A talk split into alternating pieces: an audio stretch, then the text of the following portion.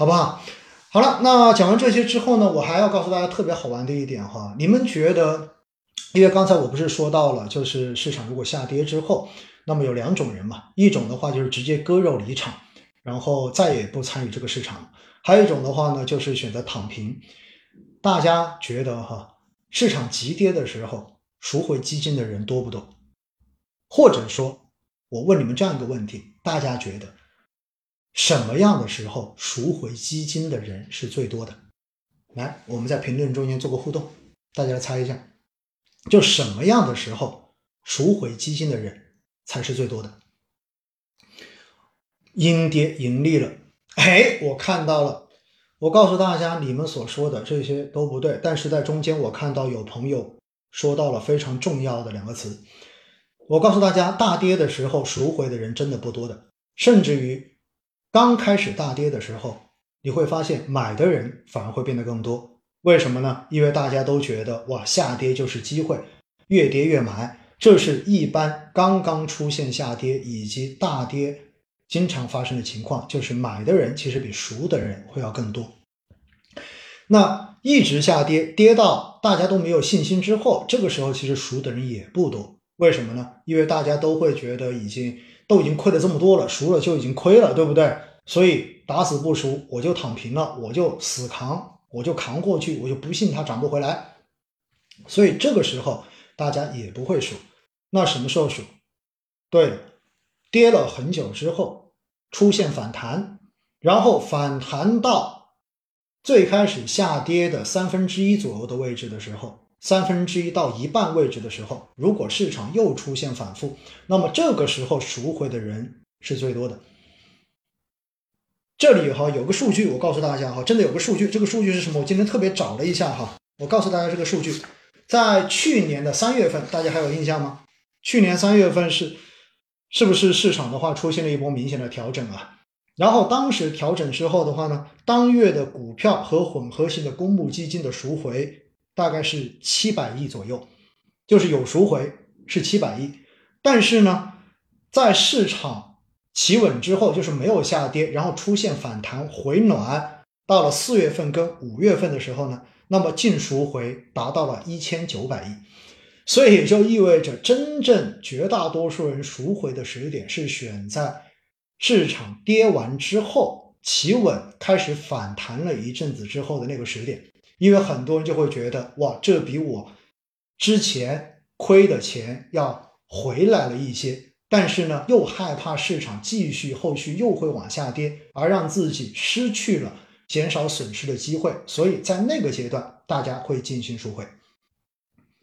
好了，为什么要跟大家讲这个？请问现在的市场是处在什么阶段？大家终于明白我为什么要讲这个话题了吧？因为要跟大家讲市场了。现在的市场属于什么阶段？现在的市场属于还没有企稳的阶段，各位。所以在没有企稳的阶段，也就意味着，其实现在有很多人还在想着一路的加仓。当然，对于我自己来讲的话，我肯定是持续的定投，相当于在跌的这个过程中间，我的定投持续不断的在。下跌的过程中间买入，但是对于很多投资人来说的话，现在对于市场是有期待的。我记得在年前的时候，当时我发了一篇文章，也是讲到市场。虽然我一直给大家灌鸡汤哈，我说我都一变变成一个煲鸡汤的人了。结果呢，当时我发现，在我的那个公众号的下面那篇文章下面有一百多个留言，中间百分之八十以上都是觉得要坚定。要继续补仓，要坚定。当然，我当时又说了一句：我希望大家是因为听我的节目久了，看我的文章久了，所以已经对市场有了比较成熟的这种投资理念。如果不是的话，这样子的反映出来的结果，意味着其实市场的情绪还没有到底。因此呢，站在目前这个角度上面来说，市场其实根本还没有企稳。当然，下跌的幅度会不会还像之前那么快、那么深？我自己觉得呢。应该也不至于像之前那么快那么深了，但是从目前来说，市场面临的一个非常明显的问题就是增量资金不足。增量不金资金不足我们从整个市场的交投清淡就可以看得非常的清楚。今天市场的一个成交量回到不足八千四百亿。大家如果有印象的话呢，在去年其实绝大多数时候 A 股两市的成交额都在一万亿以上，对不对？所以现在的成交是比较清淡的。而且呢，因为市场的这一种连续的下调，尤其是去年的热门行业的这种高估值板块的下调，最后造成了市场上面不仅是公募基金，包括私募基金也出现了净值的大幅的下调。那大家应该最近也有看到一些这种报道。那么中国基金报上面呢，呃，在前两天发了一篇文章，说市场上面的这很多的私募可能都净值都已经跌到了八毛钱，甚至有些已经跌到了七毛钱左右的一个清仓线。那由此的话呢，也引发了市场上面很多的议论，说如果目前六万亿规模的私募，大部分因为市场的这种下跌而到达了。到达了一个止损线的话，会不会导致出现踩踏，然后出现对于这些热门股票的连续的这一种被动的卖出，而形成新的这种股股票的估值的杀跌？那么其实这一种的话呢，当然从目前来说似乎还并不明显，因为整个市场只是风格切换而已，并不是说完全系统性的全面的下跌。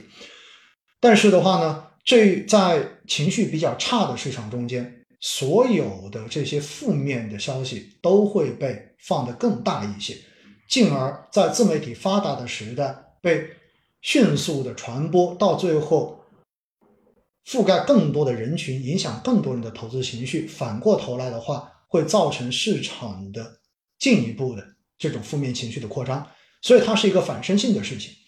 今天市场哈，大家可以。看到今天创业板，我们就聊一个具体的例子啊。今天创业板实际上上午开盘之后到中午之前一直表现都是不错的，但是的话呢，到最后我们看到它的收盘还是跌，还是收的是一个绿的。那原因是什么呢？原因是今天其实新能源板块是有回暖的，包括宁德时代这样子的龙头股是明显的回暖。但是呢，呃，很多人说证券嘛，对不对？说呃。东财今天的股价的话是跌了百分之十三，那东财的股价跌的原因是什么？今天在公众号后面还有人问我说，为什么今天可转债基金好像净值的这个预估也跌的很多？因为今天东财的这种下跌，其直接的原因就是因为东财有一只可转债，规模一百五十八亿的可转债，因为触发了强赎条款。可转债中间有一个非常重要的条款是强赎条款。强赎条款是什么？是指一家公司，就是正一家上市公司的一个正股价格，在连续十五个交易日都高于可转债上面所规定转股价格的百分之一百三十的时候，那么这个时候就激活了强制赎回条款。而东财的话呢，东方财富的话，其实已经今天哈发布了最后一次提醒强赎的这一个公告。那么强赎意味着什么？意味着基金，意味着上市公司可以在赎回日以本金，也就是以一百的票面价值加上应付利息，然后把发行出去的这一些可转债进行强制性的赎回。那这会造成什么样的结果呢？因为在二级市场上面，可转债的价格是不止这么一点点钱的。我今天特意去查了一下，东财三呢，在几个月之前，当时最高的价格，二级市场价格涨到了一百七十多。那么今天在下跌百分之十四之前的话呢，整个市场二级市场价格还有一百二十多。但是如果是强制赎回的话，赎回的一个价格只有一百点。一百块钱啊，一百点一八元。所以，如果你不在这一个时点之前赶紧转股的话，那么到最后你就要承担比较大的这一种二级市场的折价损失。所以呢，这是可转债发行中间设定出来，促进市场上面可转债全部转股的一个特定的条例。那么东财的这个触发之后呢，造成的结果就是因为现在的市场情绪很差。那大家就把它解读为什么？解读为实际上是因为这一百五十八亿的可转债，一旦全部都转为东方财富的股票之后，很有可能会形成比较大的这种抛压。因此，在这样子的情绪感染之下，到最后今天这个可转债是下跌了百分之十四点几，而今天东方财富的股价是下跌了百分之十三点几。所以呢，我就是说哈，在市场情绪不好的时候，所有的消息都能被放大解读为负面消息。实际上，触发强赎是因为上市公司的正股价格表现比预期中间要好，因为远远的超过了它的一个转股价。但是呢，强赎条款真正开始执行的时候，那我们就看市场上面到底是把它解读为好事，还是解读为坏事。而现在整个市场的情绪特别差的时候，那么这样的消息一定会被更加放大为负面消息。这就是今天非常明显的影响到了市场走势的这种负面消息。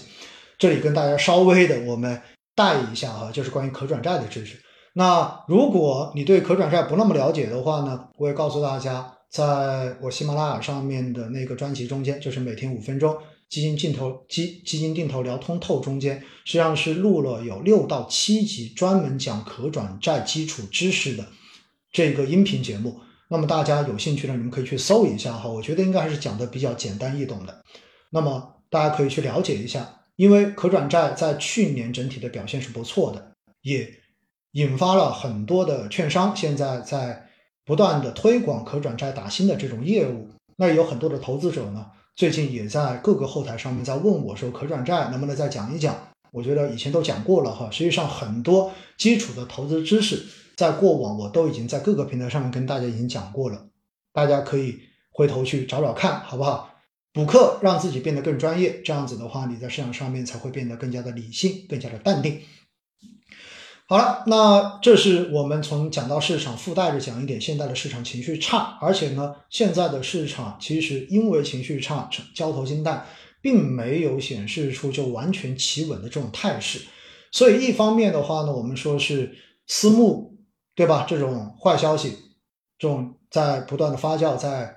传染，另外一块也说明了什么呢？也说明哈，其实现在还没有到公募基金赎回量最大的时候，因为我们刚才讲过了，真正赎回量最大的时候是出现在市场企稳并且出现反弹之后，那么那个时候公募基金的这种赎回其实是会大幅的增加的。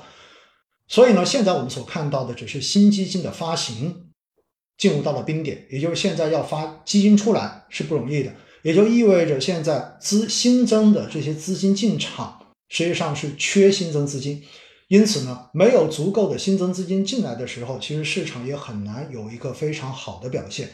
而如果未来市场企稳，并且出现了一定的反弹之后，那么伴随着可能会看到公募基金的更高的这种赎回，那么那个时候呢，也许还会造成市场的这种反复。因此哈，我建议大家就是对于未来的这种短期的市场要有足够的心理准备，市场需要一个时间去进行磨底。